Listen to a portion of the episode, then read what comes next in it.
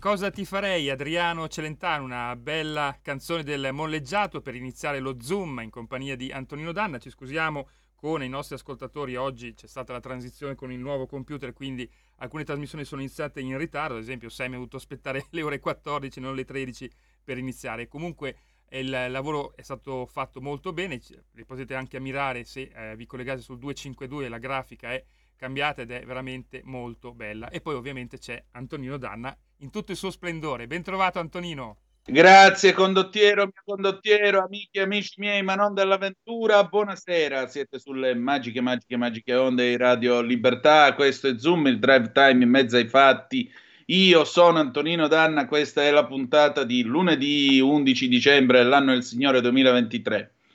Cominciamo subito la nostra trasmissione, vi dico date il sangue come sempre, salverete vite umane chi salva una vita umana salva il mondo intero. Secondo appello andate su radiolibertà.net.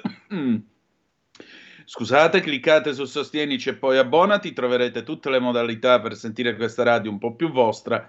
E i semplici 8 euro mensili della Hall of Fame fino ai 40 euro mensili del livello creator che vi permetteranno di essere coautori e co-conduttori di almeno una puntata del vostro show preferito con il vostro conduttore preferito. Ma Oltre a ciò, vi voglio ricordare che sulla pagina Facebook della radio, facebook.com slash radliberta, troverete anche tutte le informazioni per sostenere i nostri amici dell'Artsakh o Nagorno-Karabakh che, ahimè, dopo un, un, lungo periodo, dopo quasi un millennio passati in santa pace sulla loro terra, sono stati cacciati via per e sottoposti a, un, eh, a, una vera e propria epurazione da parte degli azeri, quindi a maggior ragione non dimentichiamo gli amici armeni dell'Artsakh o Nagorno-Karabakh, che dir vogliasi. Stasera la puntata eh, comincia così, stasera innanzitutto apriamo già subito i telefoni allo 029294 7222 e le vostre zappe o whatsapp al 346 642 7756.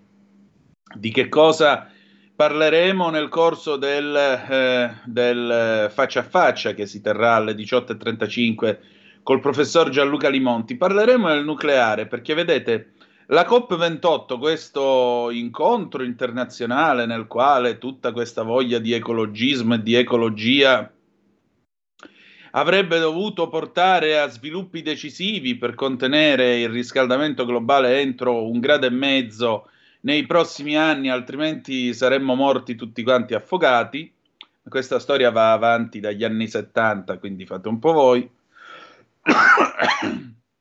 Scusate, ora ci accuseranno di negazionismo climatico. Comunque, Andiamo avanti. Eh, insomma, alla fine della fiera c'è qualcuno che non crede molto a queste cose e c'è soprattutto il sultano in quel del Qatar, eh, le ministro di petrolio, il quale ha fatto sentire la sua voce e eh, ospitando appunto la COP28 ha eh, ben pensato di ricordare, eccolo qui, eh, ha ben pensato di ricordare eh, a tutti quanti che senza il petrolio, senza il carbone, noi probabilmente torneremmo indietro di 50 anni. Chi è quest'uomo, signore e signori? Eccolo qui, è il sultano Al-Jaber, ingegnere, businessman, politico che viene dagli Emirati Arabi Uniti e che presiede appunto, scusate, non del Qatar, ma dagli Emirati Arabi Uniti, presiede la compagnia eh, petrolifera eh, emiratina. E in particolare, appunto, egli è il presidente della COP28, una nomina che Greta Thunberg aveva definito, scrive la BBC, completamente ridicolo. Una nomina completamente ridicola per questo eh, cinquantenne che ha studiato e ha ottenuto una laurea all'Università di Coventry nel Regno Unito, secondo l'agenzia Reuters, non fa parte di alcuna delle sei famiglie che comandano sui sette Emirati, che poi tutti assieme fanno gli Emirati Arabi Uniti. E allora, che cosa ha prodotto una simile presidenza? Ha prodotto un documento finale, questa bozza di accordo sul clima, che, ahimè, anziché parlare chiaramente come avrebbero voluto gli americani, come avrebbe voluto anche l'Europa, eh, anziché parlare di una sostanziale e forte riduzione nell'uso di combustibili fossili, addirittura di phase out dei fossili, cioè il loro completo abbandono, entro una determinata data, ecco che invece eh, questa bozza propone di ridurre il consumo e la produzione di combustibili fossili. Apriti cielo, chiuditi terra, e appunto, come dice, mh, come ricorda la BBC, il Dipartimento di Stato americano dice che il linguaggio sui carburanti fossili deve essere, deve subire un giro di vite. Quindi, anziché dire che dobbiamo ridurre consumo e produzione di petrolio e eh, carbone, eh, dobbiamo sostanzialmente essere più duri su questo tema. Il commissario per il clima dell'Unione Europea dice che invece la gran maggioranza delle nazioni vorrebbe un atteggiamento molto più duro e soprattutto una data per il phase out, cioè entro un determinato anno bisogna abbandonare completamente il combustibile fossile. E il principale negoziatore dell'Europa dice che, eh, questi elementi, che que- ci sono alcuni elementi nella bozza che sono completamente inaccettabili. I francesi, perché giustamente l'Europa non è che parla con una sola voce, ci va ognuno in ordine sparso e quindi ci sono anche i francesi. I francesi dicono di essere um, insoddisfatti dalla bozza che viene definita insufficiente. Infine, un rappresentante dell'alleanza degli stati delle piccole isole, quindi per esempio le Maldive, la Micronesia, nazioni di questo genere, dice noi non firmeremo il nostro certificato di morte. Prima eh, dell'incontro, il capo appunto dei colloqui sul clima qua a Dubai, il sultano Al-Jaber, ha detto che il testo rifletteva le sue ambizioni e l'ha definito un grande passo in avanti. Ora io non so se ridere o, o non lo so, voi che cosa ne pensate? 346 642 7756. Nel frattempo, Imon Ryan, che è appunto ehm, uno dei componenti della commissione del, del team che è stato mandato dall'Unione Europea alla COP28 e che è anche il ministro dell'ambiente dell'Irlanda, ha dichiarato che l'Unione Europea si ritirerà da questi colloqui sul clima se la bozza d'accordo non verrà cambiata. Quindi attenzione perché l'Europa è pronta a ritirarsi. E nel frattempo c'è questa dichiarazione da parte di questa, mh, mm, eh, di questa indigena che viene da una eh, comunità pastorale Mbororo nel Chad, si chiama Hindu Umaru Ibrahim, dice che il nuovo accordo, la bozza d'accordo sul clima è molto contraddittoria. Da un lato si dice che si, richie- che si crede alla scienza, che si vuole rispettare il limite del, dell'aumento delle temperature contenuto nella media di un grado e mezzo, ma dall'altro lato vengono cancellate tutte le parole eh, che indicavano il completo abbandono del, del carburante fossile. Eh, ridurre il consumo di carburante fossile non significa e non salverà le vite delle persone. Quindi, come vedete, eh, sostanzialmente nel testo che cosa c'è? Non c'è alcuna menzione di piani per l'abbandono completo dei carburanti fossili, piuttosto il testo ora dice che i paesi potranno ridurre produzione e consumo, che è completamente tutt'altra cosa, e poi questi sono eh, ci sono adesso degli esempi concreti su come ridurre le emissioni da combustibile fossile, che è una cosa abbastanza inusuale per un testo che viene varato dalle Nazioni Unite. Il eh, punto sul riferimento alla soglia di un grado e mezzo in più eh, da rispettare sembra essere stata sembra essere stata rispettata. Quindi diciamo così che eh, l'accordo sembra esserci in linea di massima sull'idea di questo grado e mezzo massimo di aumento della temperatura, altrimenti saremo tutti morti.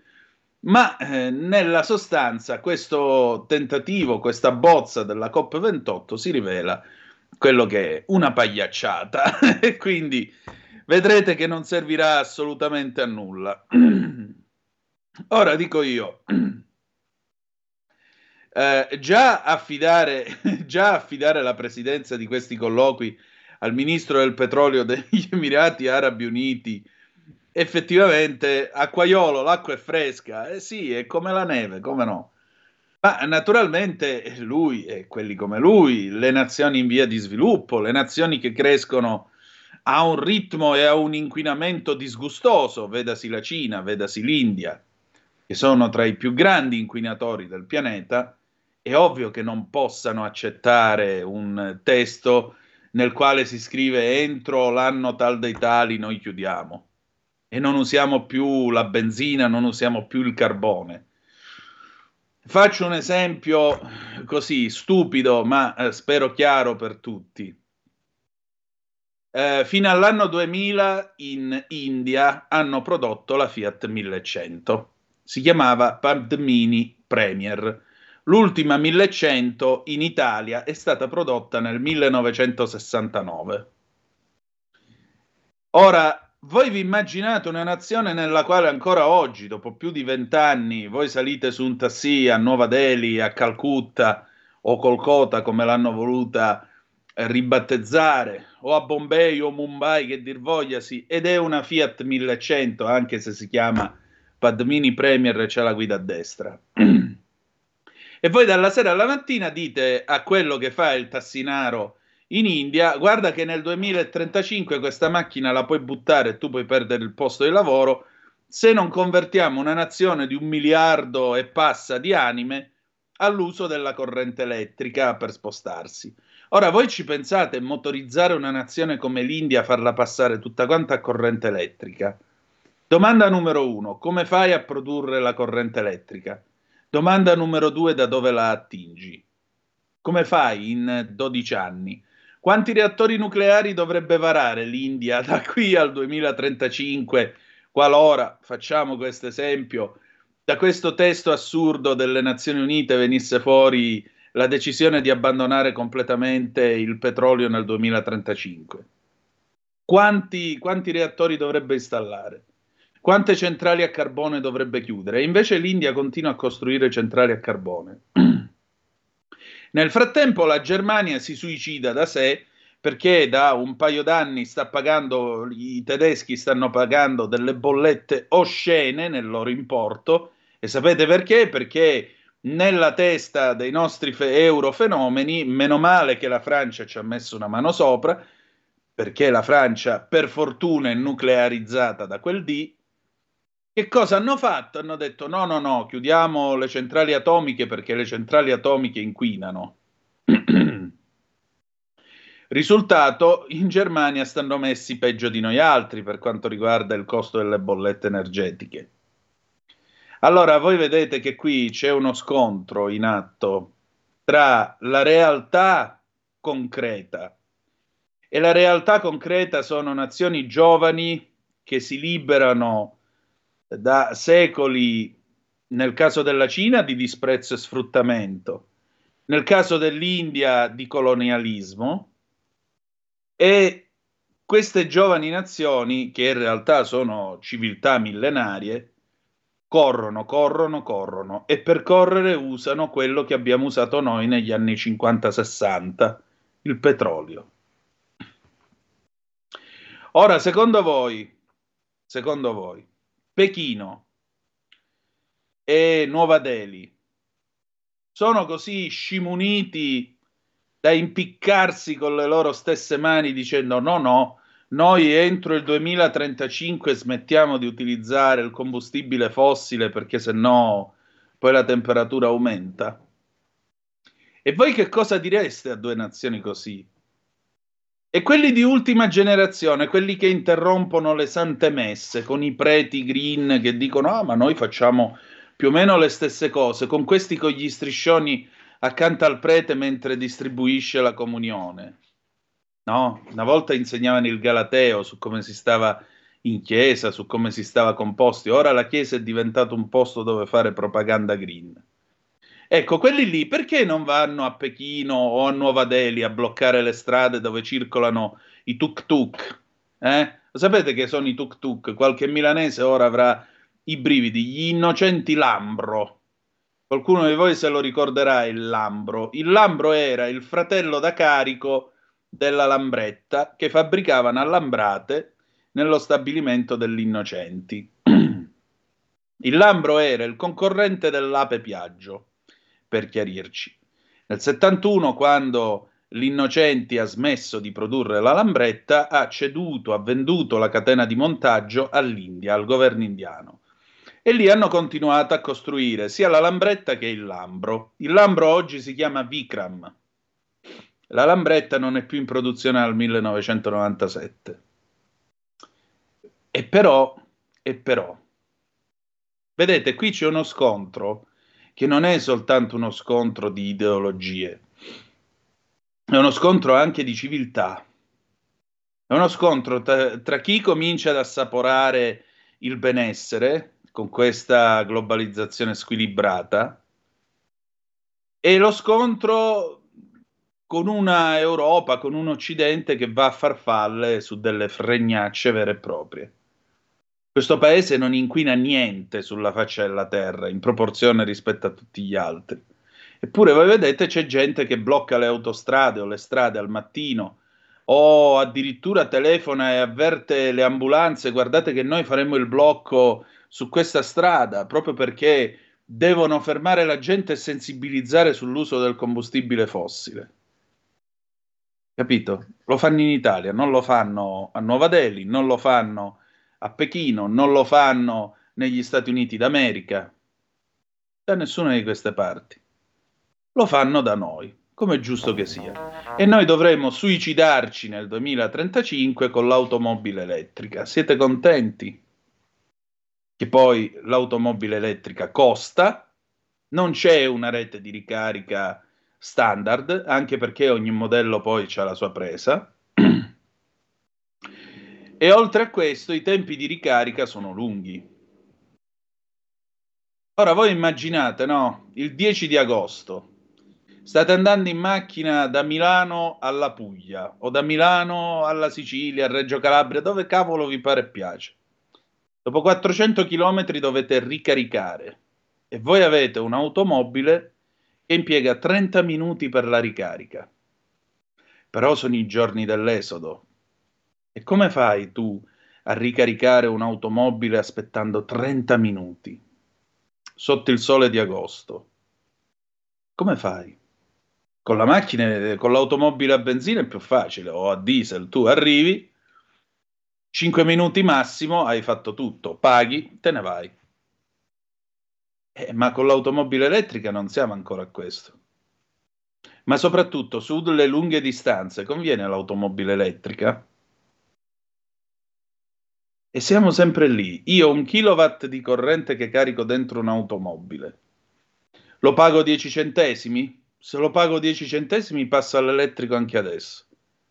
Ma se poi quel kilowatt, anziché pagarlo 10 centesimi, lo devo pagare 1,90 euro o 1,80 euro, quanto un litro di benzina, dov'è il vantaggio? Per il portafogli, dov'è il vantaggio? A parte il fatto che ho dovuto pagare un'automobile con una batteria, batteria che poi dopo 7-8 anni devo cambiare e le batterie costano. E poi parliamo dell'estrazione, parliamo delle terre rare, dell'inquinamento, parliamo di quando prendono fuoco, parliamo della loro sicurezza negli incidenti e così via. o quando nell'inverno, come sta succedendo, eh, mi pare a Oslo, i bus a corrente elettrica non vanno in giro semplicemente perché, perché col freddo che c'è, ahimè, le batterie non rendono e i motori non girano. Mm. Bell'affare, bell'affare davvero. Ecco, alle 18.35 noi parleremo della corrente nucleare, di questa parola con la N che pronunciarla in questo paese sembra quasi entrare in chiesa e tirare un bestemmione. Invece noi questa radio, da questa radio lo diciamo spesso, nucleare, sì. Vogliamo le centrali nucleari, sì signore.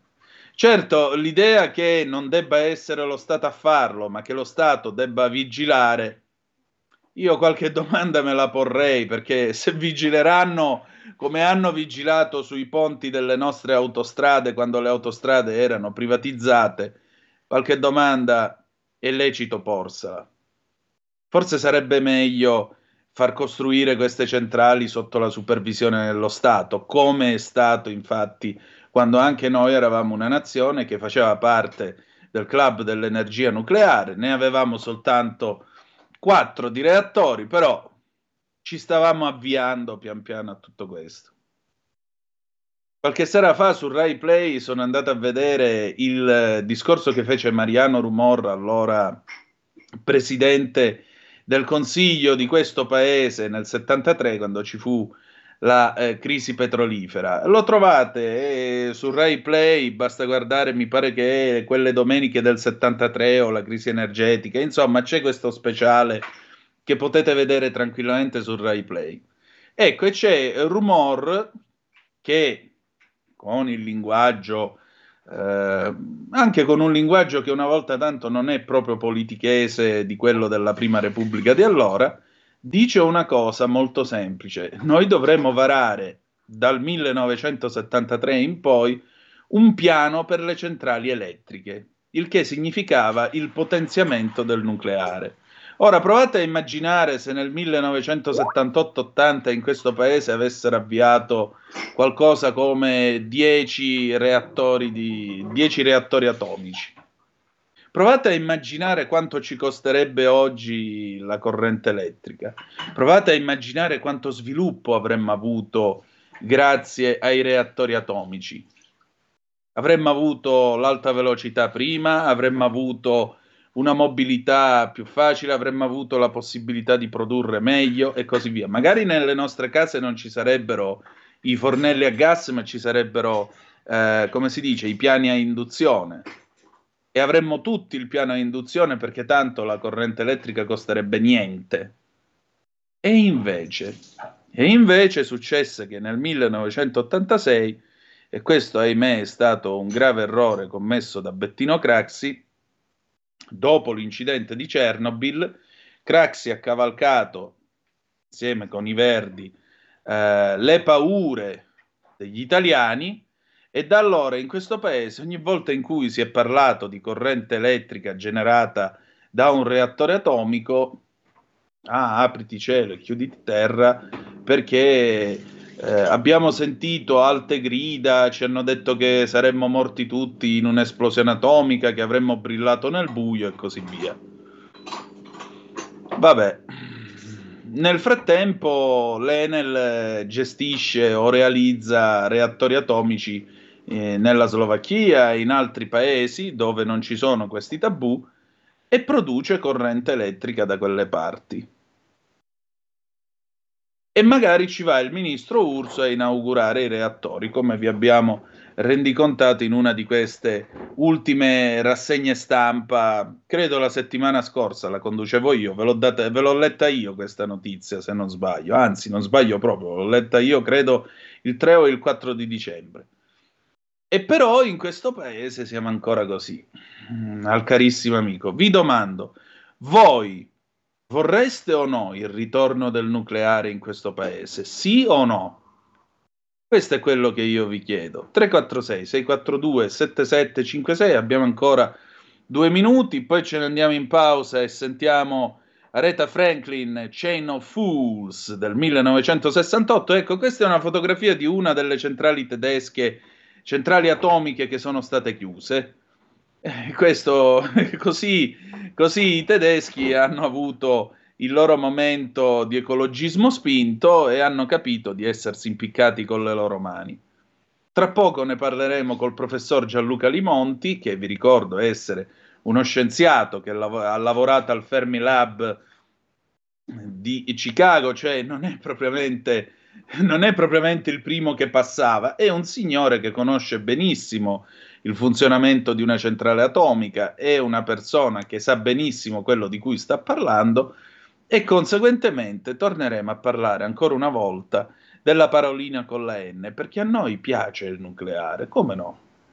Allora a questo punto ci sarà quello che dirà, eh, fatelo mettere in casa il reattore atomico.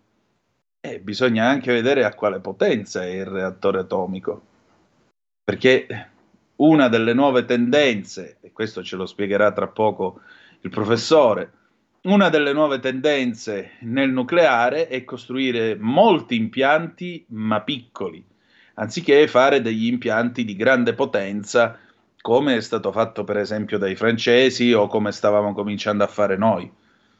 Le cose cambieranno e saranno degli impianti più sicuri, più gestibili, fino a quando non arriveremo alla fusione nucleare, che a quanto pare sarà la, eh, diciamo così, la soluzione di tutti i mali, la panacea di tutti i mali. Certamente sarà una soluzione anche di carattere politico, perché vorrà dire usare meno petrolio dai paesi del Golfo. E questo agli iraniani non piacerà, ma anche questo avrà una ricaduta positiva sulla pace mondiale, se Dio vorrà. Ecco Antonino, abbiamo un ascoltatore al volo prima della pu- pausa pubblicitaria. Pulse, non perdete il faccia a faccia col professor Gianluca Limonti. We'll be right back, a tra poco. Ecco Antonino, non so se mi senti, abbiamo un ascoltatore giusto prima della pausa. Velocissimo, pronto, chi è là? Velocissimo, buongiorno, anzi buonasera, sono Roberto. Ciao. Io sono incazzato come una belva perché già al tempo del referendum ho votato sì e tutta la massa degli imbecilli italiani ha votato no. Quindi sono incazzato come una bestia. Diciamo che a fronte della tua domanda attuale, 200.000 sì. Voglio il nucleare. Roberto, resta collegato, mi raccomando, e ascolta il professor Alimonti allora, va bene? Sì, va bene. Grazie, fammi sto regalo. Pausa, Aretha Franklin e il professore Limonti. 200.000 sì, 60 milioni di sì. A tra poco. Stai ascoltando Radio Libertà, la tua voce libera, senza filtri né censure, la tua radio.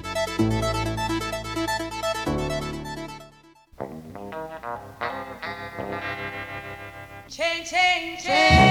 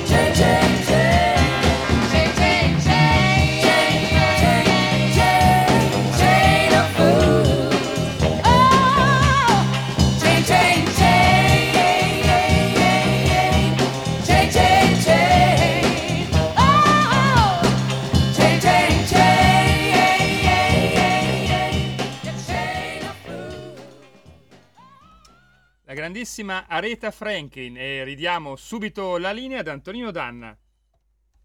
Grazie condottiero mio condottiero, le 18.34 sulle magiche, magiche, magiche onde di Radio Libertà, questo è sempre Zoom, il drive time in mezzo ai fatti, Antonino Danna al microfono con voi, dalla Chain of Fool, la catena di folli, che è quella che ci ha portato in questa situazione, diciamo così, economica nonché produttiva, alla chain reaction, in questo caso controllata, la reazione a catena, che non è il gioco di Rai 1, ma è quella bella cosa che succede dentro un reattore di una centrale nucleare. E noi abbiamo uno che eh, la chain reaction la conosce benissimo ed è il professor Gianluca Limonti. Professore, buonasera, bentornato. Tutti gli ascoltatori. Eccoci, ben trovato.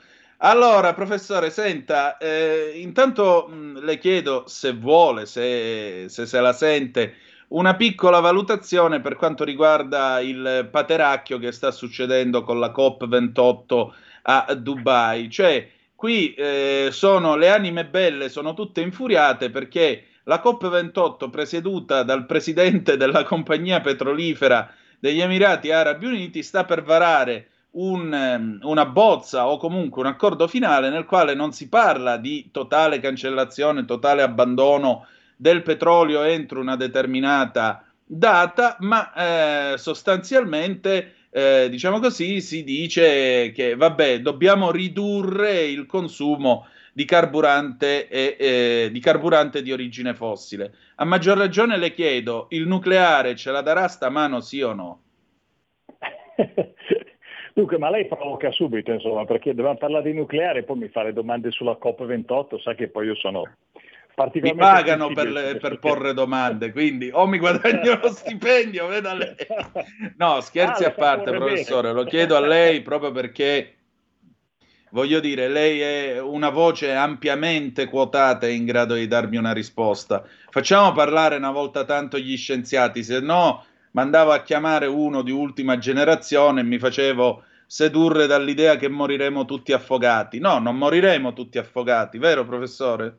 No, questo non, non c'è nessun, nessun, pericolo sul morire uh, tutti affogati, no, no. Sono le esagerazioni che, che fanno, portano subito il, il, discorso lontano da quella che è la situazione reale. Quindi per, per, per mantenerci alla realtà io devo dire che eh, al momento sto facendo molta fatica a seguire quello che viene fatto o non fatto, detto o non detto alla COP, ma penso che come spesso succede nelle ultime edizioni, si debba aspettare almeno cos'è, un paio di giorni dopo il termine previsto della COP perché si arrivi a un qualcosa di scritto e condiviso. E il punto, il punto difficile è proprio la condivisione, cioè arrivare a delle, delle conclusioni che siano condivise a tutti i paesi dove ci sono i paesi che richiedono di appunto uscire velocemente da combustibili fossili, altri paesi, e sto pensando per esempio alla Cina e all'India, che in parte, parzialmente grazie all'uso ingente di combustibili fossili, stanno avendo uno sviluppo importante nonostante la, crescita della popolazione eh, che hanno avuto in questi anni. Sto pensando all'India. L'India ormai ha, raggiunto più o meno la Cina come popolazione, siamo attorno a un miliardo e 400 milioni di persone ed è il paese al mondo che negli ultimi anni ha ridotto più di tutti gli altri paesi del mondo la popolazione che non ha accesso all'elettricità. Perché non scordiamoci che sino a una decina di anni fa oltre un miliardo di persone al mondo non avevano accesso all'elettricità. E ecco. questo è, pensiamo solo a vivere senza, non dico, noi ci lamentiamo quando ogni tanto abbiamo blackout, no? Ecco, proviamo sì. A immaginarci vivere senza elettricità. L'India negli ultimi dieci anni ha fatto dei passi da gigante in quella, in quella direzione eh, in parte, non solo esclusivamente, ma in buona parte grazie a un cresciuto, ma cresciuto utilizzo del carbone. Quindi come facciamo a chiedere a questi paesi di firmare degli accordi per uscire dall'utilizzo delle fonti fossili?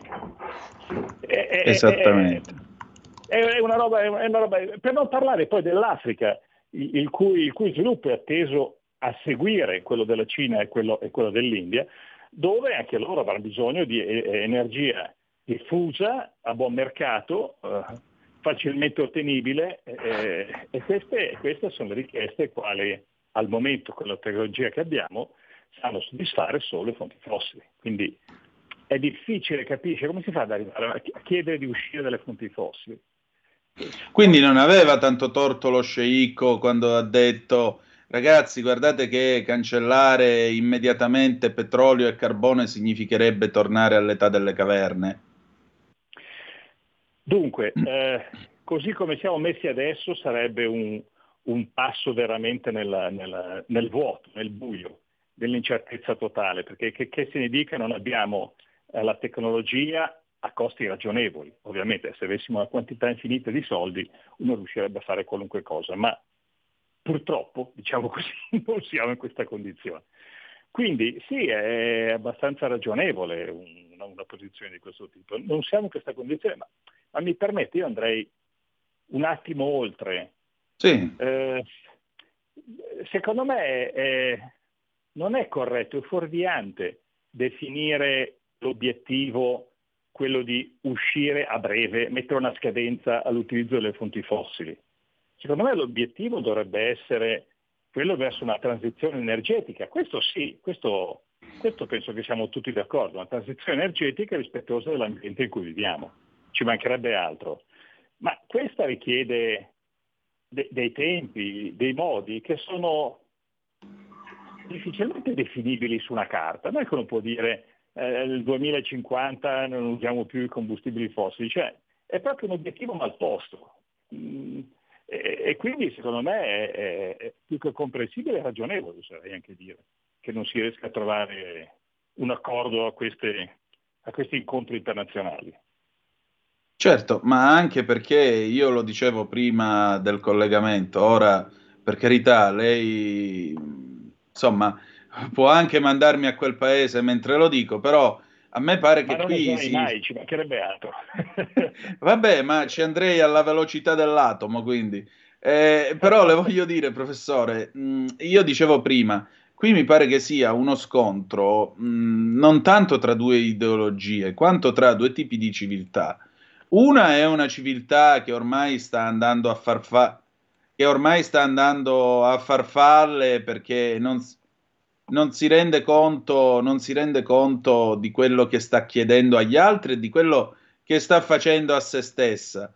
L'altra, l'altra realtà è che ci sono dei paesi che stanno avendo una forte crescita economica, una forte spinta economica e questo lo ottengono grazie a combustibili fossili a basso costo, esattamente come è stato per l'Italia del boom negli anni 50 e 60. Ecco, e io non credo, non credo affatto che Pechino e Nuova Delhi rinunceranno al petrolio russo e al carbone semplicemente perché devono fare un favore a Greta Thunberg o semplicemente perché se no l'Unione Europea ci resta male o la delegazione francese alla COP28 eh, si esprime come disappointed, eh, sconcertata o disgustata. E a me pare che qui si stia perdendo, diciamo così, di mira la concretezza delle cose, per fare in fondo della filosofia sui massimi sistemi. Ma eh, io non ho tempo per la filosofia, io ho la bolletta da pagare.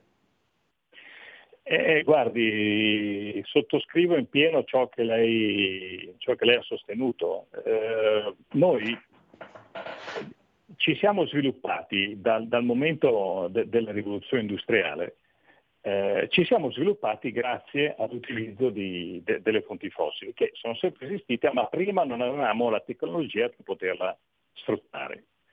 Eh, e noi viviamo grazie, grazie a questa grande quantità di energia che si traduce in un'enorme facilità di lavoro a basso costo che ha permesso il grande sviluppo della nostra società. Giusto per dare un'idea, mi, mi, mi perdoni se magari ne abbiamo già parlato, magari ho, ho, portato questo parallelo, ma penso che sia eh, molto efficace. Facendo un rapporto fra l'energia che cioè, pro capite, l'utilizzo medio pro capite di noi italiani, eh, rispetto al, e quindi vuol dire lavoro, no? Energia pro capite vuol dire lavoro che abbiamo a disposizione.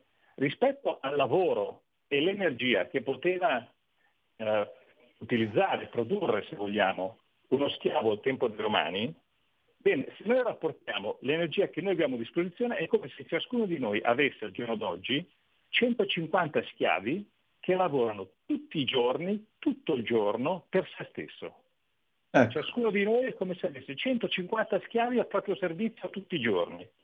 Questa è la traduzione, se vogliamo, della grande disponibilità energetica che tutti noi abbiamo grazie ai combustibili fossili. Questo è un qualcosa che secondo me facciamo fatica a, a rendercene conto. E questo è alla base del, del grande sviluppo, come diceva lei prima, eh, diciamo della società come l'abbiamo conosciuta fino a qualche decennio fa, che è la, la società occidentale, alla quale mi sembra difficile eh, poter chiedere ad altre società, gli esempi che abbiamo fatti prima, Cina, India, ma Africa anche a breve, di, di, di, non, di non, avere. Eh, a causa, oltretutto, del lavoro, quindi se vogliamo traduciamo della CO2 che abbiamo immesso noi in atmosfera nel corso dell'ultimo secolo. Cioè, è una situazione difficile. Certo, e aggiungerei anche un'altra cosa. Ehm, non è bello che ci siano poveri al mondo e grazie al petrolio, allo sviluppo, alla anche maledetta globalizzazione, per qualcuno è maledetta, certamente ha avuto degli squilibri in mani, siamo tutti d'accordo ma è grazie a questo sviluppo se ci sono meno poveri nel mondo, perché povero non è bello. Cioè, eh, se in India domani più gente potrà avere lavoro, benessere, potrà spendere soldi, eh, fare degli acquisti di prodotti anche italiani e così via, lo potrà fare proprio grazie al benessere e all'energia a basso costo. non diversamente, non con le prediche, non con la solidarietà internazionale. Vorrei che questo fosse chiaro a chi ci ascolta. Professore, senta, eh, giusto, dica, dica. Mi, mi permetta 30 secondi, poi la faccio proseguire. Quello che lei ha detto sì. è fondamentale, ma va anche oltre, non solo uscire dalla povertà, ma addirittura, visto che una delle tematiche con cui continuano a terrorizzarci, e lei sa come la penso, eventualmente potremo tornarci a parlare sì. un'altra volta, sono gli eventi estremi che fanno un sacco di disastri e morti in tutto il mondo. Mm. Il modo migliore per difendersi e proteggersi e prevenire i danni degli eventi estremi non è essere in povertà, assolutamente, è poter sviluppare dei sistemi che ci permettano di difendere e questo viene solo con, con, con, la ricchezza, non che uno debba essere ricco, non in quel senso, ma con la ricchezza e la disponibilità della società in cui uno vive. Quindi è, è, è, quasi un controsenso quello che ci viene detto. Ci viene detto dobbiamo difenderci di più e poi volendo mantenere in povertà. È un controsenso. Si vede che i paesi che meglio si difendono, che meglio hanno questa parola che va tanto di moda adesso, la resilienza sviluppata, sì. sono i paesi più ricchi e sviluppati. Quindi esatto. ancora una volta favorire questo sviluppo aiuterebbe anche uh, in tal senso. Scusi, l'ho interrotta prima. No, no, mi sembra, mi sembra un'ottima osservazione. Professore, io ho una domanda per lei. Mm, ieri sera, ieri notte mi pare, eh, il GR della notte, il GR1 della, me- della mezzanotte, diceva una cosa più o meno, riportava una cosa più o meno di questi termini, cioè il eh, governo italiano non sarebbe interessato o comunque non tenderebbe a costruire su a sponte i nuovi reattori nucleari, ma l'idea, secondo il ministro Pichetto Fratin, il ministro dell'ambiente, sarebbe di disporre una rete di ispettori, di controlli, di dettare le regole sulla costruzione dei reattori e poi sarebbe anche l'altra idea non di costruire 10-15 grandi reattori che produrrebbero quindi grandi quantità di corrente elettrica, ma costruire in realtà più di 200-300 piccoli reattori che possono dare eh, corrente per esempio a una provincia di 100.000 abitanti,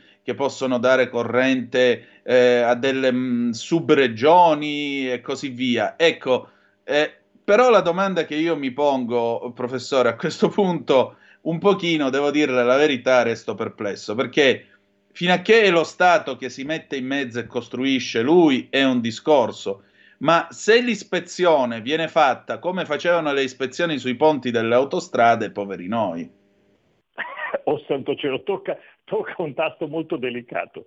Che, eh. D'altra parte in Italia è, è, è, bene non ignorare, soprattutto quando si parla di certe tecnologie. Eh, sì, ehm, provo a rispondere alla, alla, sua domanda che è articolata in diversi punti, eventualmente me ne scordassi qualcuno, poi sì. me lo ricordi lei e non è perché voglio evitare la risposta. Eh, iniziando da, dal primo punto, eh, l'idea degli, degli, ispettori definire le regole. Allora, eh, il mondo dell'energia adesso funziona così, cioè la produzione eh, dell'energia è liberalizzata. Non c'è più lo Stato eh, che decide di costruire una centrale, ci mette dei soldi propri, che poi sono sempre i nostri, ma comunque i soldi propri dello Stato e gestisce questa centrale. Eh, lo Stato al momento, parlando per esempio di energia nucleare, può decidere se eh, permettere la produzione elettronucleare sul proprio territorio o meno. Se va nella direzione di permettere la realizzazione di centrali elettronucleari, stiamo parlando dell'Italia, quello che deve fare è stabilire le regole, delle regole precise, regole eh, di sicurezza, eh, regole di emissione radioattiva e quindi stabilire anche i controlli e un organo che possa verificare che tutto sia fatto nelle regole. Poi è l'investitore privato, che naturalmente non saremo io e lei perché si parla di miliardi di euro, è il grosso investitore privato che decide di eh, iniziare la realizzazione di una centrale nucleare rispettando quelle regole che ha stabilito lo Stato, il quale poi dovrà naturalmente verificare che queste regole siano rispettate. Quindi questo tipo di impostazione è, è, quella corrente. Riguardo poi alle, alle, centrali, sì, è vero, lei eh, sta facendo riferimento agli Small Modular Reactors, mm. che diciamo, è un approccio un po' eh, diverso diciamo, alla tecnologia nucleare rispetto a quello alla via seguita negli ultimi anni. Cioè la via seguita negli ultimi anni è quella di concentrarsi su eh, poche tecnologie, reattori di grossa taglia, eh, diciamo taglia media un gigawatt, per intenderci eh, gigawatt è, è, è, è una, bella, una, bella, potenza, sono centrali medie, ci sono eh, dei, dei reattori nucleari che sono anche un gigawatt e 6, eh, quindi sono delle, delle belle bestie, diciamo così, che bisogna avere anche l'accortezza di realizzare in zone eh, dove poi questa elevata potenza possa essere assorbita e utilizzata. Cioè, non avrebbe senso diciamo, eh, costruire un reattore nucleare a un estremo, un estremo, dell'Italia e poi trasportare tutta l'energia che serve da, all'estremo opposto. No? Cioè, facciamo un esempio banale, la provincia di Vibo Valencia, 150.000 abitanti, un, una bestia da un giga e 6 no, si può no, fare o non serve a niente lì? Ma non avrebbe senso, non avrebbe senso perché ci vogliono le industrie per, per assorbire una potenza simile. Invece eh, l'approccio modulare, proprio di Small Modular Reactor, è proprio quello di costruire eh, più reattori nucleari di taglia decisamente ridotta. Per gli small modular reactor si parla al massimo di 300 megawatt, quindi un quinto di quello che parlavamo prima, ma eh, molto spesso si sta anche sui 100 megawatt e anche meno. Allora capisce che reattori simili sono molto più gestibili, innanzitutto sul territorio perché possono essere posti dove c'è la necessità, quindi per esempio lei mi diceva una città da 150.000 abitanti. Sì, che è più o meno Padova o Reggio Calabria per chi ci ascolta. Quindi possono essere più gestibili da questo punto di vista sul territorio. Eh, sono anche più gestibili da un punto di vista realizzativo, perché eh, reattori di questo tipo possono essere costruiti tutti all'interno dell'azienda che li produce e poi essere trasportati proprio per le ridotte dimensioni, essere trasportati e installati nel luogo dove vengono utilizzati. Capisce ah, sono plug and play, insomma. Sì, diciamo. Cioè non c'è, non c'è, il discorso di fargli per esempio la camicia esterna, quella di, di cemento armato, tutta quella roba là, il sarcofago esterno? Diciamo che non sarebbe richiesto in quanto il VES stesso avrebbe quelle richieste di, di, sicurezza, sarebbe in grado di ottemperare quelle richieste di sicurezza che vengono altrimenti svolte da quella cupola di cemento armato a cui lei si riferisce, che alle volte sì. su alcune tipologie di reattori, tipo quello che stanno costruendo in Finlandia, paio che hanno fatto in Cina e quello che stanno costruendo a Flamanville in Francia, è addirittura doppia quella cupola, con uno spessore di ciascuno di queste due cupole siamo sul metro e oltre di, di cemento armato. Quindi, eh, sì, comunque esatto, sì, non, non, c'è necessità di costruire tutta una serie di infrastrutture in loco, ma uno arriva con un reattore, tra virgolette, pronto, come diceva lei, plug and play, diciamo così, e, e quindi ha, capisce anche la, la, la, la, semplificazione realizzativa di un reattore di questo tipo, perché uno se lo fa tutto in casa, in casa intendo dire nella grossa azienda che produce reattori, certo. se lo può fare tutto in casa e poi portare e installare ovviamente poi magari collegarlo alla, alle, alle, turbine eh, che, che, producono energia elettrica, d'accordo, però il nucleo centrale, quella che viene chiamata diciamo, l'isola nucleare, la parte più sensibile alla radioattività, viene realizzata tutta in casa mantenendo tutti quei criteri di sicurezza e poi portata e installata in luogo. Quindi adesso diciamo, eh, si sta andando, non, non solo in Italia come ragionamento, lei accennava al nostro ministro, ma questo approccio ovviamente sta avvenendo a livello mondiale, eh, in, questa, in questa direzione.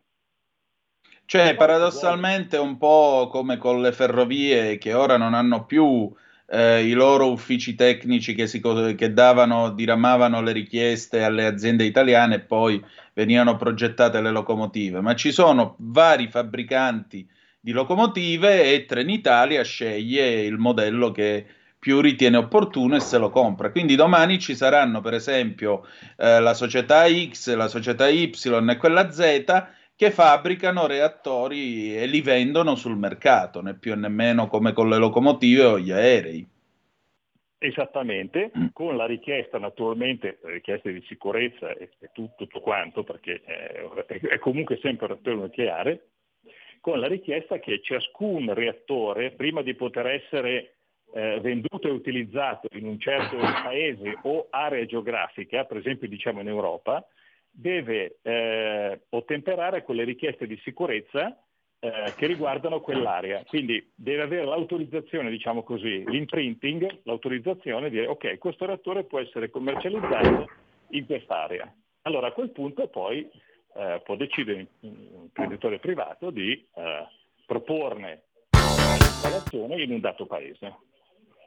E naturalmente, ovviamente, deve rispondere a requisiti, immagino anche per quanto riguarda la sismicità della zona, perché un conto è collegare sul Brenta un reattore nucleare per servire tutta la città di Padova, e un conto è metterlo sul fiume Mesima vicino a Vibo Valencia per dare corrente a tutta la provincia. A Vibo Valencia i terremoti sesto, settimo grado, ottavo della Mercalli ci, ci poss- possono tranquillamente arrivare, essendo una zona, è una zona altamente sismica. Quindi insomma... Assolutamente sì, certo, no, no, quello che dice è correttissimo e questo deve essere lo Stato che ospita, eh, che decide di ospitare sul proprio territorio delle installazioni nucleari, lo Stato che deve fornire una mappa delle aree potenzialmente idonee, se vogliamo così, ad accogliere un reattore nucleare, dopo aver stabilito i criteri, di cui si parlava prima, i criteri che devono essere per esempio sismicità, poi magari non, non deve subire inondazioni, ecco, sono vari diciamo, i criteri che, certo. deve rispettare e quindi eh, deve essere lo Stato che fornisce la mappa diciamo, al potenziale investitore, la mappa delle aree idonee ad accogliere un reattore. E più o meno un reattore di questo genere, che alla fine non dico che diventa come andare a comprarsi una lavatrice, però voglio dire, no, fatte no, le debite proporzioni, diventa quasi, non dico un elettrodomestico, ma una cosa del genere. Ecco, quanto verrebbe a costare, per esempio, un reattore per dare energia a una provincia o una città di 150.000 abitanti? Ah, dunque, adesso è difficile rispondere a una domanda di questo tipo, perché le richieste sono molteplici in base proprio anche ai criteri di sicurezza che si richiedono. Io le posso dire quello che eh, vengono valutati in linea di massima i reattori diciamo, di taglia attuale. Sì. Eh, poi uno può pensare di, fa- di, scalarlo e forse anche un po' meno. Cioè, i reattori di taglia, di, di taglia attuale si parla di, mm, a seconda della taglia, eh, non so, dai 5 ai 10 miliardi di euro, diciamo così indicativamente. Ripeto, dipende molto da, eh, dalle richieste della sicurezza e da dove viene installato, dal tempo richiesto per la realizzazione, eh, sono tanti parametri, eh? dal costo della manodopera anche locale, eh, sono tanti parametri. Comunque stiamo parlando di cifre di quel tipo. Io mi, mi, mi aspetto che scalando con la potenza, non lo so, si, si, si possa, per uno small modular reactor si possa parlare sotto la miliardo, cose di questo tipo. Quindi diciamo un 500 milioni di euro? Guardi, non mi sento di dirle 500-700, mm. l'ordine è quello. C'è sì. anche da tenere in considerazione un altro vantaggio di questi reattori piccoli rispetto a quelli grandi, ed è il fatto che, eh, visto l'elevato costo eh, comunque di installazione, siamo 1 o 7 o 10 miliardi, sono comunque eh, installazioni chiamate capital intensive, cioè dove eh, il capitale che viene richiesto in gran parte alla realizzazione, a differenza per esempio di una centrale gas, faccio per dire, la centrale gas costa poco ma poi costa tanto il gas per alimentarla, no? Certo. Eh, invece un reattore nucleare costa tanto all'inizio e poi molto meno il combustibile per alimentarlo. Allora questi piccoli reattori hanno il vantaggio di avere anche dei tempi di costruzione molto più brevi, per cui il capitale, e qui sto parlando di un vantaggio economico, e quindi esco un attimo dal mio campo, eh, ma sì. ti racconto quello che mi sembra di avere capito nel campo finanziario, il capitale necessario per la realizzazione di un reattore di questo tipo viene tenuto fermo, cioè improduttivo, molto meno per un minor numero di anni. E poi eh. può cominciare a, posso, posso cominciare ad attivare il reattore piccolo e quindi questo produrre. Poi volendo ne posso affiancare un altro mentre il capitale per la realizzazione di un reattore grosso viene tenuto fermo per tutto il tempo della realizzazione, che possono essere 5 o 10 anni. Ecco, professor Alimonti, Antonino, vi fermo 10 secondi per la pubblicità, poi abbiamo anche delle chiamate per voi. Benissimo, 30 secondi e si torna tra poco Stai ascoltando Radio Libertà. la tua voce libera, senza filtri né censura. La tua radio. La linea torna ad Antonino Danna e a Gianluca Alimonti. Se volete intervenire con loro, il numero è lo 02 92 94 72 22. Già una chiamata. Abbiamo Giulio Cesare in coda. Raimondo da Padova? Sì, ciao Raimondo. Ciao Antonino, è il mio argomento preferito. Eh, buonasera professor Alimonte, una, eh, una piccola considerazione su, da parte del professor Alimonte sulla eh, difficoltà di eh, sviluppo della normativa per poi arrivare all'autorizzazione degli, dell'installazione di quei- degli impianti di tipo modulare. Si può pensare di, di- di copiare i francesi, diciamo che magari loro hanno della normativa nucleare che noi non abbiamo più da, dall'80 dagli anni 80 e quindi vedere, eh, chiedere ai francesi, "Oh, passateci quello che fate voi, noi lo traduciamo e vediamo se ci va bene per far prima. Questa è un'idea. Oppure eh, per, il sett- per, eh, la tecnologia del nucleare al torio chiedere all'Indonesia che lo già sta facendo. Ecco, questa è la domanda. Professore, prego. Sì, grazie innanzitutto per, per la domanda. Ma eh, direi che è un'ottima idea.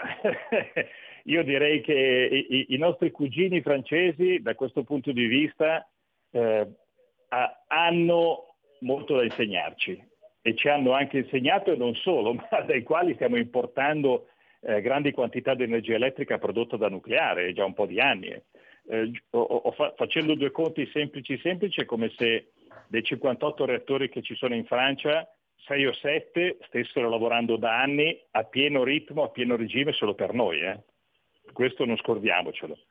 Comunque sì, la risposta è sì, i francesi sono stati eh, bravissimi, cioè sono da, da- da- da- da prendere come esempio, diciamo, dal punto di vista del nucleare, in particolare, adesso sto parlando di quello, poi magari anche per altri motivi, non lo so. Comunque, eh, parlando di nucleare, perché loro, sono tro- loro sono una nazione povera di risorse energetiche come noi, non hanno petrolio, carbone o che, no?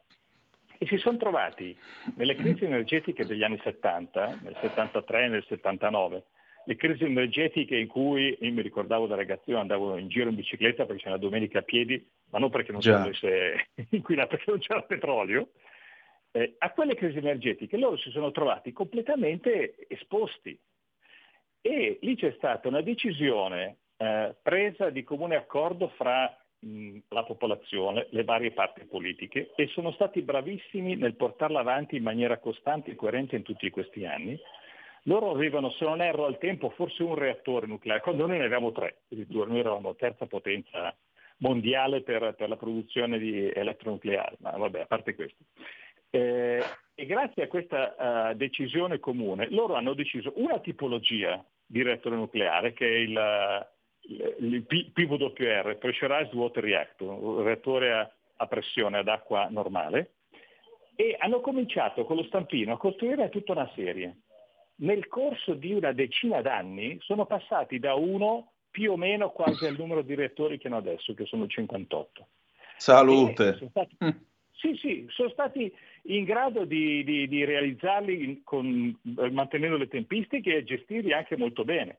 Tant'è che ad oggi hanno il 70-80% della propria domanda elettrica coperta da nucleare e poi lo esportano anche a noi, adesso anche alla Germania, visto che la Germania ha deciso di chiudere i propri. Quindi per rispondere a- alla domanda dell'ascoltatore, eh, sì, assolutamente sì, ma questo era già stato fatto preso, loro erano già stati presi come spunto nel 2009-10, quando Sì. si riparlò della possibilità di rientrare nucleare, della produzione elettronucleare in Italia.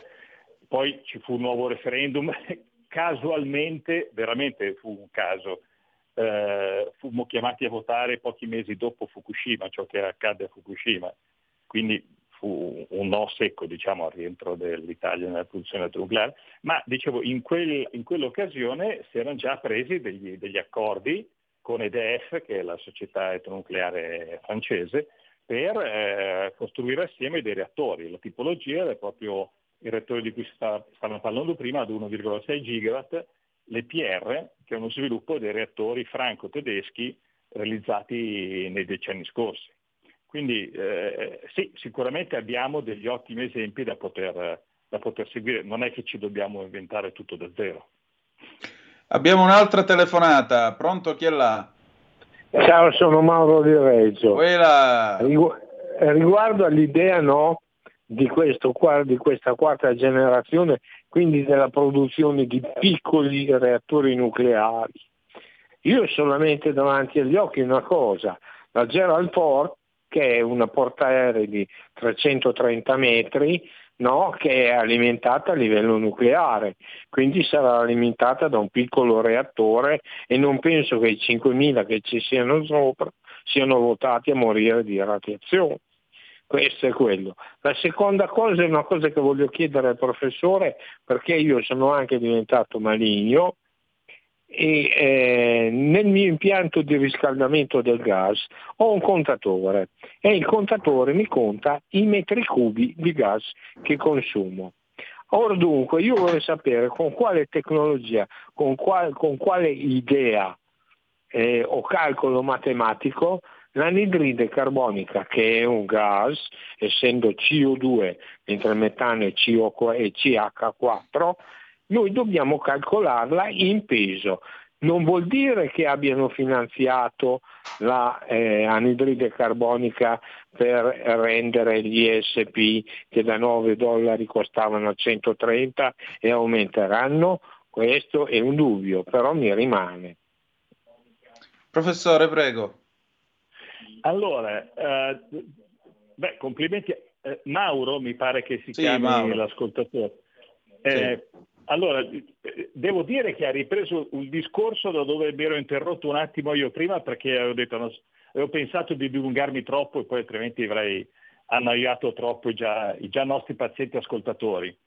Eh, quando stavo parlando di Small Modular Reactor, eh, stavo, stavo, quasi dicendo che eh, non è una tecnologia adesso de- del futuro, chissà quando verrà, si ha già esperienza decennale sugli small modular reactor perché essenzialmente sono proprio quei reattori che vengono utilizzati sulle, sulle, sulle portaerei, per esempio, o in taglia, se vogliamo, ancora uh, più piccola, uh, sui sommergibili.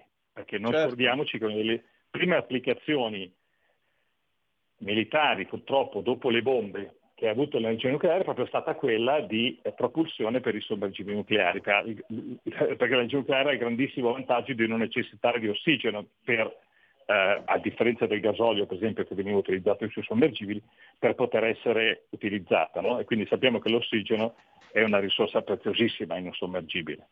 Quindi sì, i reattori nucleari piccoli eh, già ce ne sono, già ce ne sono da decenni, eh, è chiaro che un reattore per utilizzo civile che deve essere magari installato in prossimità di una città deve avere delle richieste, dei requisiti eh, un po' più stringenti di quello che può essere montato su un sottomarino o su una nave da guerra, eh, però è, è, è, tutta tecnologia che già abbiamo, questo, questo di sicuro, su cui abbiamo già eh, anni, decenni di esperienza.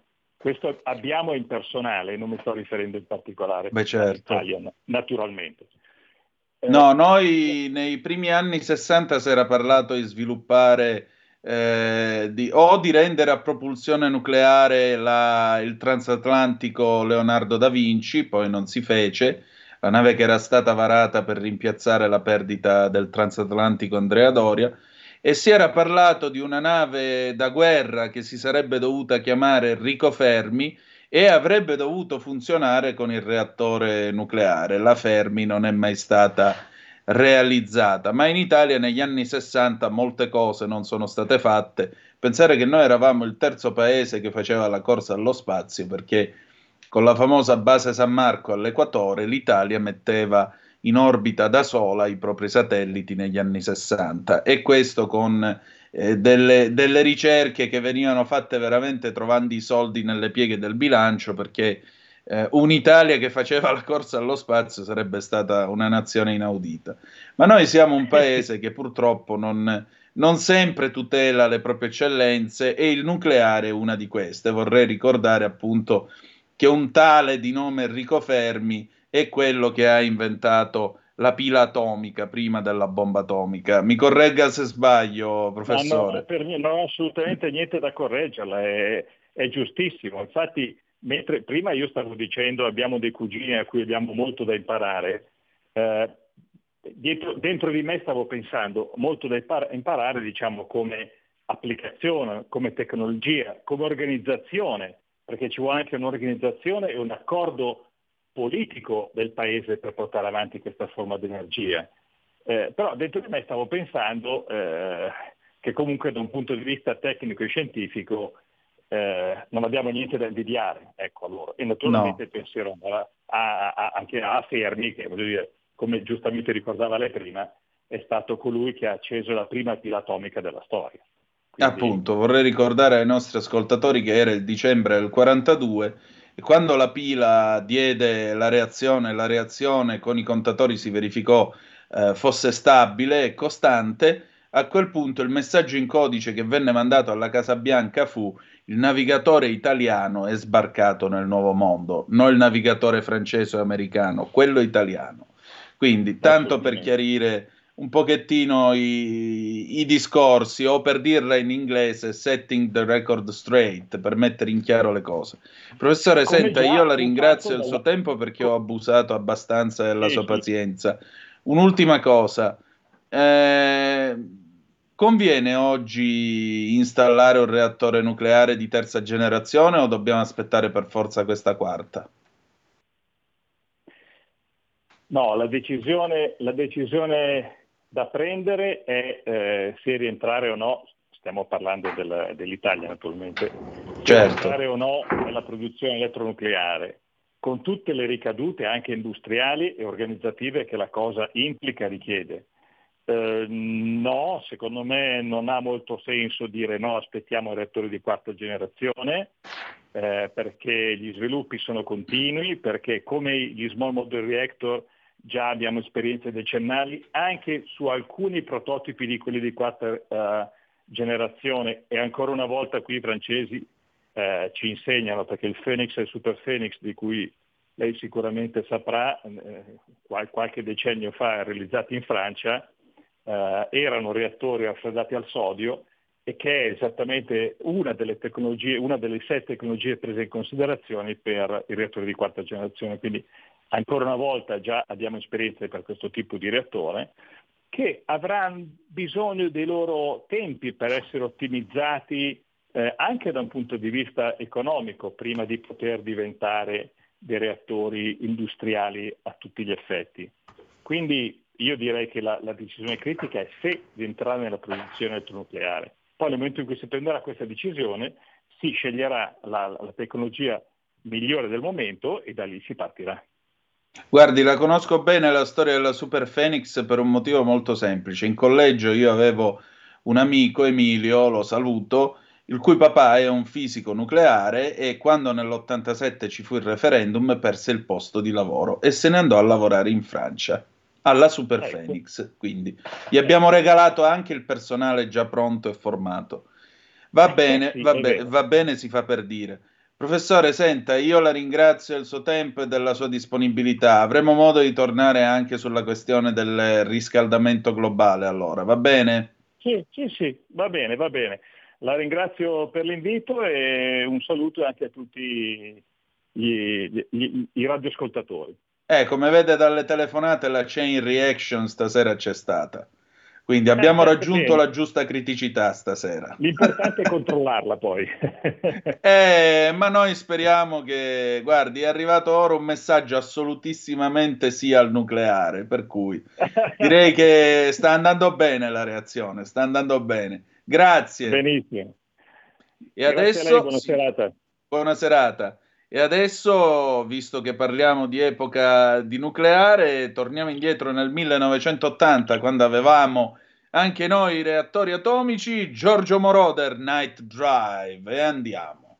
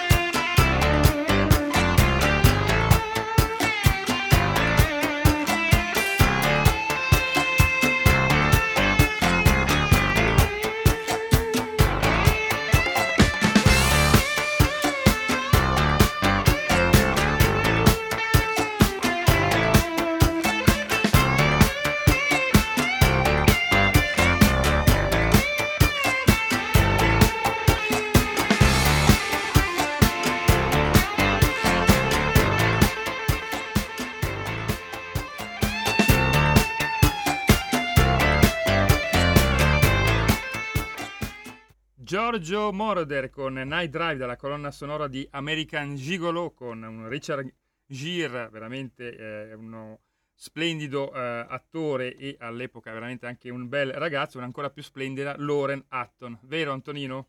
Io a voglia, quando ancora, come si chiama, Richard Gere non faceva l'attivista per i migranti, ma faceva soltanto l'attore, lo faceva anche abbastanza bene. Vabbè, ma queste sono valutazioni a margine che noi, scusate, è vero, facciamo. Grandissimo pezzo del 1980, grandissimo film, American Gigolo, che lanciò a livello internazionale Giorgio Armani da Piacenza, se permettete. Tanto per chiarire un po'. Eh? E poi negli anni 80 nacque la dicotomia con la moglie Armani, con l'amante Versace, perché gli italiani non si fanno mettere la sputazza sul naso da nessuno. Bene, mm, le 19, 18 minuti e 54 secondi, quindi quasi 19 19, che orario palindromo, ladies and gentlemen. Abbiamo una telefonata, credo. Pronto chi è là? Eccomi, Michele Caruso. Poi, ciao Michele. Buonasera Antonino, a te, ehm, ai radio telespettatori. Eh, sono ben lieto di intervenire su Radio Libertà, la radio mh, mm, talk radio per eccellenza, in Zoom il drive time in mezzo ai fatti. Eh, ho seguito con molto interesse gradevole il focus che hai fatto sul nucleare, io mh, mm, personalmente sono favorevole, come avrebbero detto nell'antica là dei greci, eh, un agape antropon, un gigantesco passo per l'umanità. Il punto di Michele Caruso, un intervento a tutto tondo, quello del Presidente del Consiglio Meloni al Museo Maxi di Roma in occasione della presentazione di Foto ANSA 2023. In prima istanza la Premier si è focalizzata sul conflitto in Medio Oriente e sugli effetti che sta provocando in Europa. L'antisemitismo è un cancro che si deve sconfiggere, ha detto la Meloni. È un problema reale che sta crescendo in tutta Europa e in Occidente, spesso smascherato da una critica che ehm, è strisciante verso Israele. Le tante manifestazioni convocate come manifestazioni Tokur a favore della Palestina e poi risoltesi in cortei che inneggiavano invece da Hamas, ne sono una spia molto preoccupante perché sono due cose molto diverse, anzi agli antipodi ha proseguito Meloni.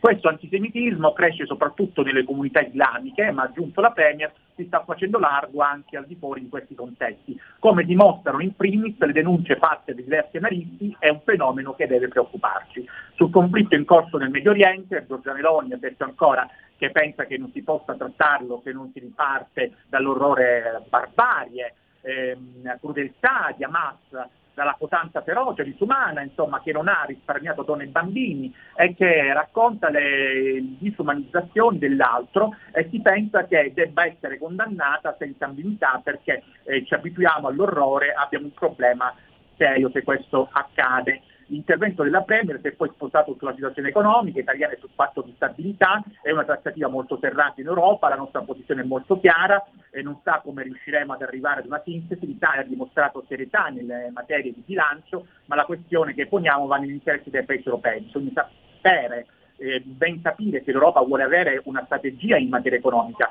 L'Unione ha spinto i paesi a fare ingenti investimenti sul digitale, sul green. L'Italia quindi chiede che questi investimenti incentivati dall'Unione Europea su alcune materie considerate strategiche vengano riconosciuti nelle regole della governance. Non si può chiedere di investire in alcune priorità e poi fingere che non sia utile arrivare a regole di governance che puniscono i paesi che investono. Non possiamo dire eh, di sì ad un patto di stabilità che non potremmo rispettare senza strategiche idee, ma eh, vede degli speriagli per una soluzione condivisa, ha dichiarato il Presidente del Consiglio. Sul MES vede un dibattito molto italiano e anche molto ideologico, testimonia la strumentalità di certe posizioni, un governo serio tiene conto del contesto e in quel contesto va a calare gli strumenti perché parliamo di strumenti e non di top temi ideologici. Quando saprà qual è il contesto in cui si muove saprà anche cosa bisogna fare del MES. E poi vado a concludere, il riferimento è alla segretaria del PD, è Line, certe dichiarazioni si fanno sorridere, ehm, come quella della segretaria del PD Line che afferma non possiamo tenere ferma tutta l'Europa, forse non sa che il MES esiste, ehm, eh, chi lo vuole attivare lo può tranquillamente attivare, forse bisogna interrogarsi sul perché nel momento in cui facciamo i salti mortali per reperire risorse, nessuno vuole attivarlo, questo sarebbe il dibattito da aprire adesso. Siete stati al governo quattro anni, perché non l'avete ratificato in quattro anni? Per poi concludere anche eh, con un cenno sul sostegno a Kiev o scenari di crisi che si moltiplicheranno. Ecco, mh, Antonino, eh, in conclusione, prima di salutarti, vorrei esortarti a porre in essere un tuo ragionamento, un bilancio sulle dichiarazioni della nostra Premier Giorgia Meloni e con questo da Michele Caruso grazie e buona serata. Grazie a te Michele. Mm, dunque c'è tanta carne al fuoco. Per quanto riguarda il MES, io credo che la verità l'abbia detta eh, stamattina Riccardo Molinari, il capogruppo leghista alla Camera, intervistato dal nostro Giulio Cainarca. Io credo che eh, domani difficilmente ci possa essere, anzi il 14 difficilmente ci potrà essere eh, una ehm, ratifica del MES. detto ciò, stiamo attenti e resta il fatto che, come ha detto la Meloni, l'Italia non si farà mettere i piedi in testa dalla Troica e, e non arriveranno a imporci o proporci soluzioni di tipo greco come è avvenuto appunto nell'Ellade, visto che hai citato l'Agape Antropon, quindi la riunione o l'amore degli uomini, eh, non credo che l'Ellade, insomma, sarà, non credo che assisteremo a scene come quelle della Grecia, ecco, mettiamola così.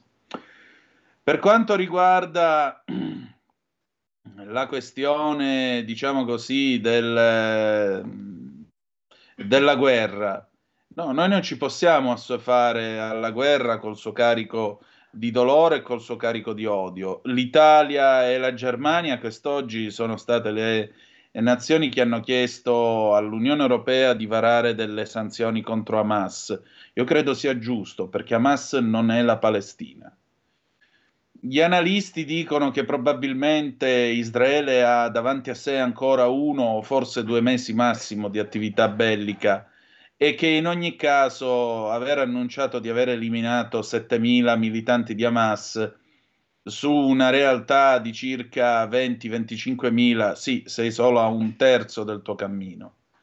La cosa più importante è decapitare completamente questa struttura Sappiamo che in queste ore i carri israeliani stanno avanzando lentamente verso il centro di Khan Yunis e molto probabilmente comunque quando questa guerra sarà finita per un cessate il fuoco, per un eh, intervento o semplicemente perché eh, Israele riterrà di aver raggiunto gli obiettivi, io credo che dopo ci sarà un'operazione simile a quella appunto collera di Dio che fu voluta da, ehm, da Golda Meir nel 1972, dopo la strage alle Olimpiadi di, Mode, eh, di Monaco compiuta da Settembre Nero e credo che probabilmente nei prossimi anni, nei prossimi 10-15 anni, chi lo sa, forse anche 20, ogni tanto sentiremo di qualche esplosione improvvisa o di qualche attentato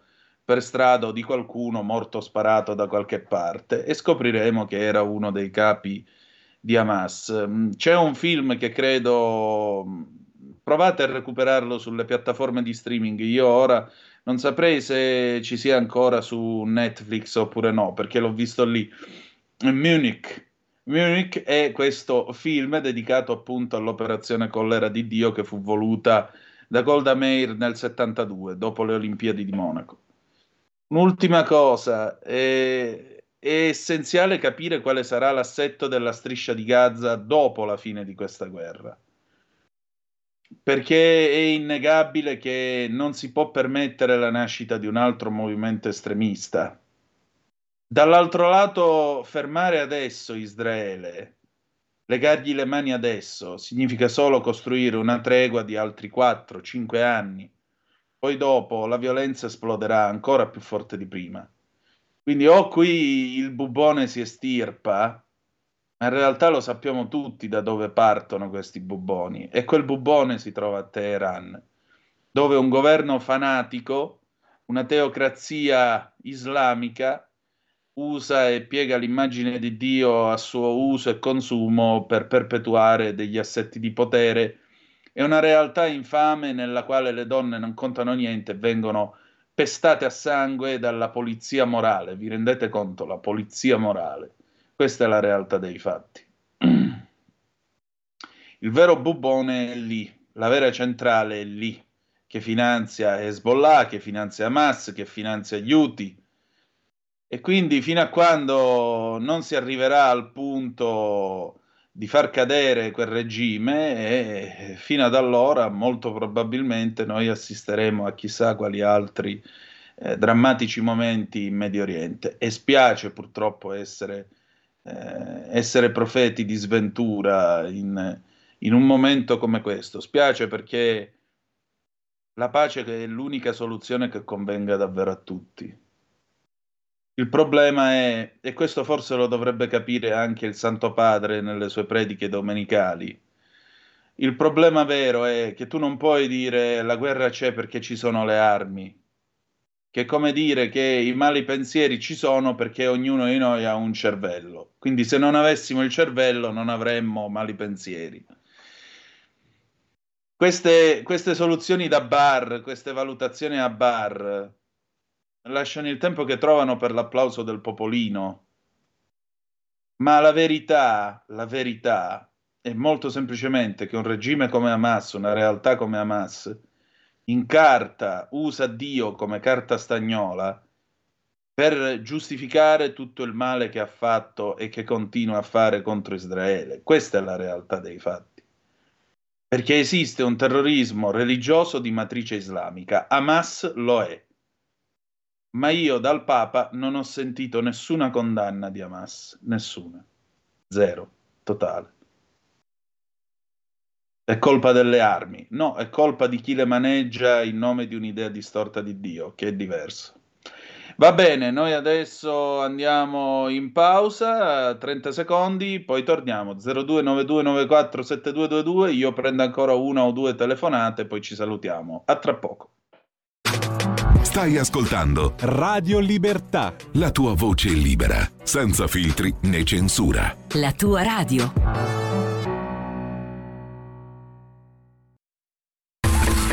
Ehi tu, non trovi più il segnale di Radio Libertà sulla tua radio DAB? Non disperarti, risintonizza. Sì, ma come? È facile, tasto menu, poi scegli il tasto corrispondente alla ricerca automatica dei canali, attendi qualche minuto e tutte le stazioni DAB della tua zona saranno disponibili. Ridiamo subito la linea ad Antonino Danna per gli ultimi minuti, le ultime news, gli ultimi aggiornamenti, poi per il qui il Parlamento Virginio Caparvi in materia di retribuzione e salario minimo. Domani alle ore 16 ci sarà in diretta alla Camera Giorgia Meloni, Presidente del Consiglio, quindi il qui Parlamento, se non avremo un deputato in diretta, sarà certamente la replica della Lega al discorso della Meloni. La linea torna a te Antonino. Grazie condottiero, mio condottiero Giulio Cesare Carnelli, le 19.31 in questo momento, comunicazione di servizio, domani sera Zoom non andrà in onda, andrà in replica chilometro Zoom di venerdì scorso con me e Lorenzo Viviani, perché eh, domattina sarò io a sostituire Giulio Cainarca nella rassegna stampa, quindi domani se avete voglia si parte alle 7.30, dopodiché alle 9 avremo implacabile come sempre Max del Papa e poi dalle 9.30 alle 10.30 un bel filo diretto a telefono aperto, vi si aspetta tutti e poi alle 10.30 comincia Pierluigi Pellegrini, insomma direi che siete eh, ampiamente accomodati. Se avete voglia, domattina alle 7.30 vi si aspetta tutti. Olè!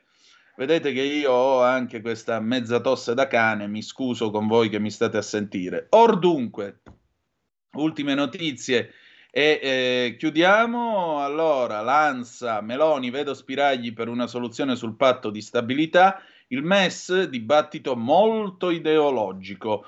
La Premier alla presentazione del libro fotografico dell'ANSA, la Presidente del Consiglio Schlein si chiede perché nessuno attiva il MES. Vedo un dibattito molto italiano e molto ideologico. Poi ancora l'antisemitismo è un cancro che si deve sconfiggere.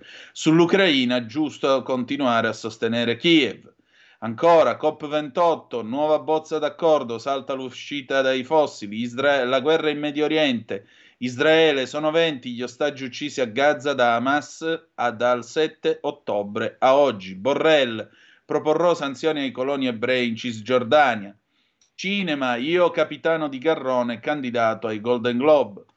Per quanto riguarda la BBC, ultimi aggiornamenti su... Ecco, um, Antonino, quest... prima abbiamo un ascoltatore per te. Pronto, chi è là? Eh, chi è qua? Ciao Antonino, Ciao. buonasera Antonello dal Veneto, dalla Ben provincia trovato. di Treviso. Siamo qua che controlliamo se rispetti gli orari, attenzione. eh.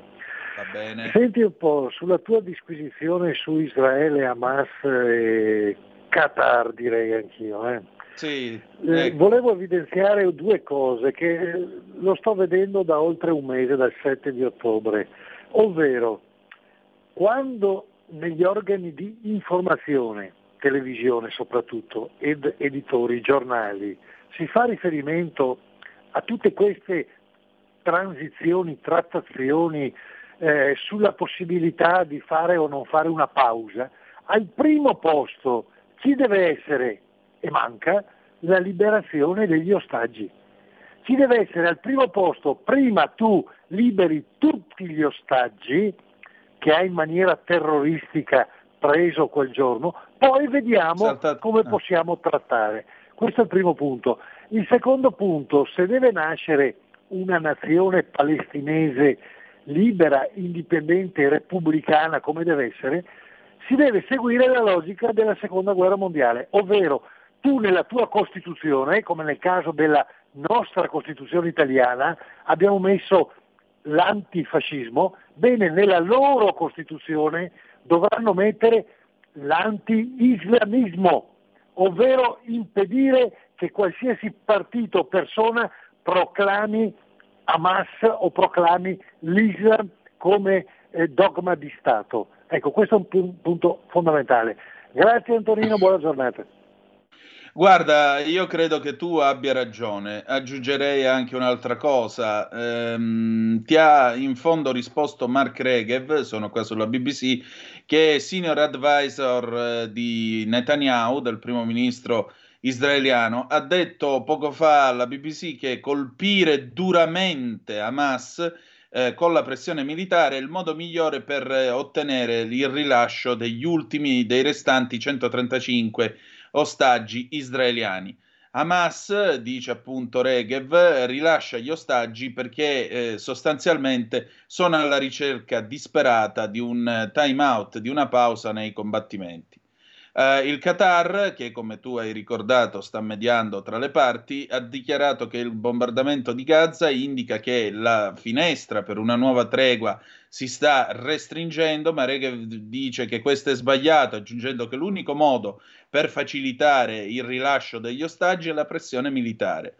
Israele ha gravi preoccupazioni sugli ostaggi che sono ancora nelle mani di Hamas e soprattutto dice che Hamas ha eh, brutalizzato e stuprato i civili durante gli attacchi del 7 ottobre, questo lo ricorda a tutti. Regev aggiunge anche che Israele ha disegnato, mh, ha indicato su, sulle mappe delle aree, scusate, ha indicato sulle mappe delle aree più sicure dal punto di vista umanitario e dice anche che la popolazione di Gaza conosce l'ubicazione di queste aree sicure.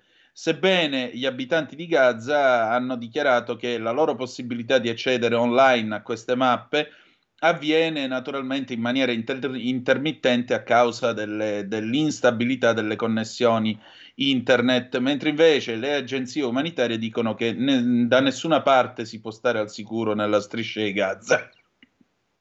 Israele ha anche chiesto l'evacuazione di aree specifiche di Khan Yunis, ma non di tutta l'intera città. Regev infine dichiara che Israele non è d'accordo con le richieste diplomatiche di un cessate il fuoco perché questo significherebbe mantenere al potere Hamas e Hamas ha dichiarato che gli attacchi del 7 ottobre scorso si ripeteranno.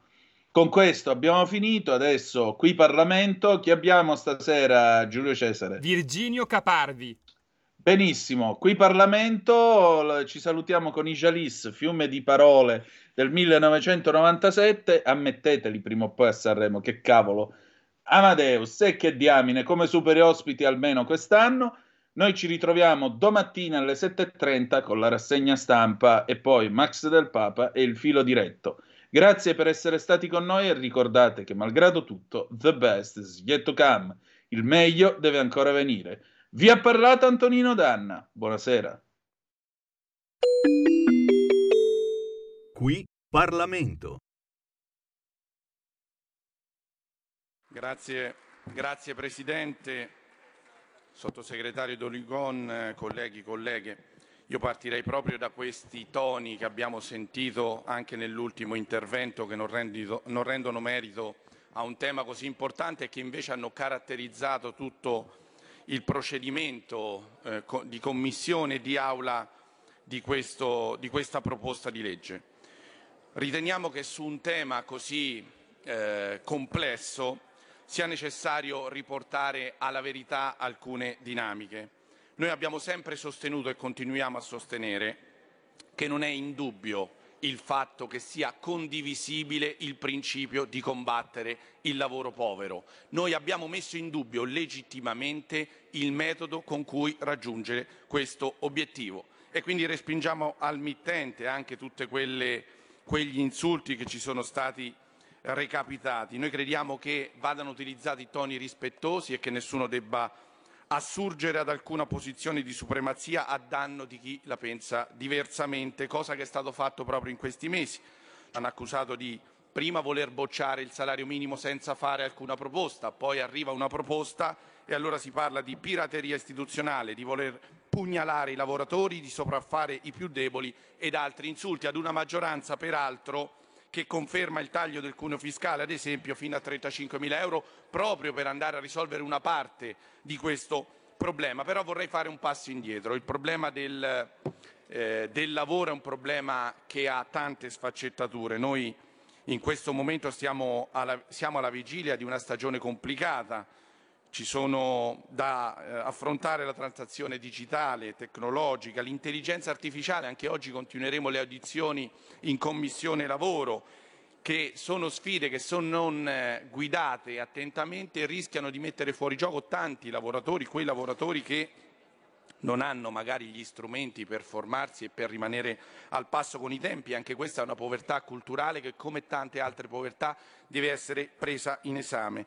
Dunque nuove tecnologie che pongono temi etici, seri, urgenti, che non scalzano il problema delle basse retribuzioni, ma che si aggiungono a queste. Allora, alla vigilia di questa stagione così complessa, noi torneremo in quest'Aula a parlare di lavoro, non parleremo più di salario minimo, ma parleremo di nuove sfide. Noi crediamo che l'atteggiamento che debba essere tenuto non possa essere quello visto in questi mesi, non edificante, non proficuo ad affrontare temi complessi, cercando di innescare uno scontro ideologico tra chi si sente detentore della verità e allestisce un patibolo in cui condanna in modo inappellabile e giurica chiunque non la pensi come loro e la pensi diversamente.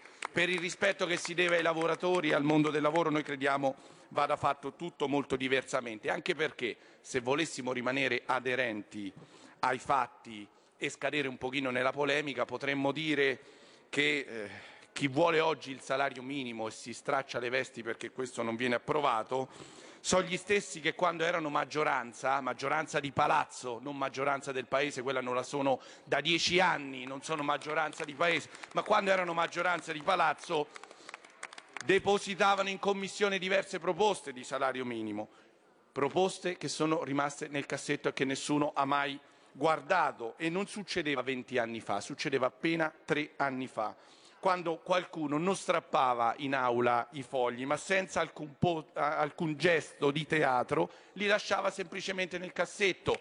E noi riteniamo che sia non convincente anche l'arrampicata sugli specchi di alcuni colleghi del PD che in commissione hanno addotto questa mancanza di approvazione del salario minimo con il problema inflattivo. Prima non c'era, oggi c'è il problema inflattivo. Al netto del fatto che l'Ocse due giorni fa certifica un calo dell'inflazione, peraltro sottolineando che l'Italia diminuisce molto più degli altri paesi, noi saremo abbastanza onesti intellettualmente di non prendere un dato secco, buttarlo in una serie di ragioni complesse per tirarne fuori una verità. È vero e siamo sicuri che sia vero che un lavoratore che era povero tre anni fa probabilmente lo è anche oggi e quindi c'è urgenza di affrontare il tema del lavoro povero tanto ieri quanto oggi. E dunque, come ha detto giustamente il collega Lupi ieri, c'è una dignità in ogni verità e in ogni posizione e questo crediamo debba essere rispettata. Qui Parlamento. Avete ascoltato Zoom, il drive time in mezzo ai fatti.